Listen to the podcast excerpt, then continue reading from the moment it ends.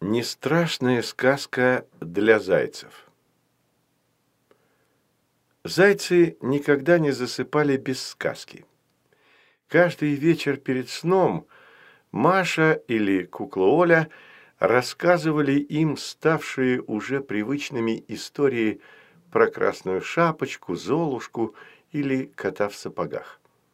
Но в этот вечер Маши не было дома, она осталась ночевать у бабушки – а куклу Олю взяла с собой. Зайцы хныкали и не хотели ложиться спать без сказки. Под конец их нытье надоело кукловане, который любил вечерком в тишине порыться в куче старых вещей у себя в ботинке. «Все, с меня довольно. Будет вам сказка. Ложитесь в кроватки и закрывайте глазки».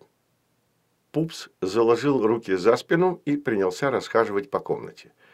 Зайцы тихо лежали в своих постельках-варежках и ждали обещанной куклованей сказки.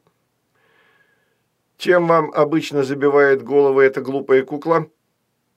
Жил-был мельник, и было у него три сына.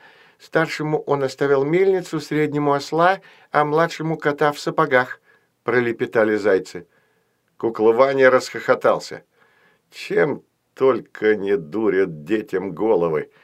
Пробовал я как-то обуть кошку Дусю, думал, она меньше будет царапаться. И что же? Дуська чуть всю вату из меня не вытормошила. Нет уж, дудки, я расскажу вам другую сказку. Зайцы навострили ушки.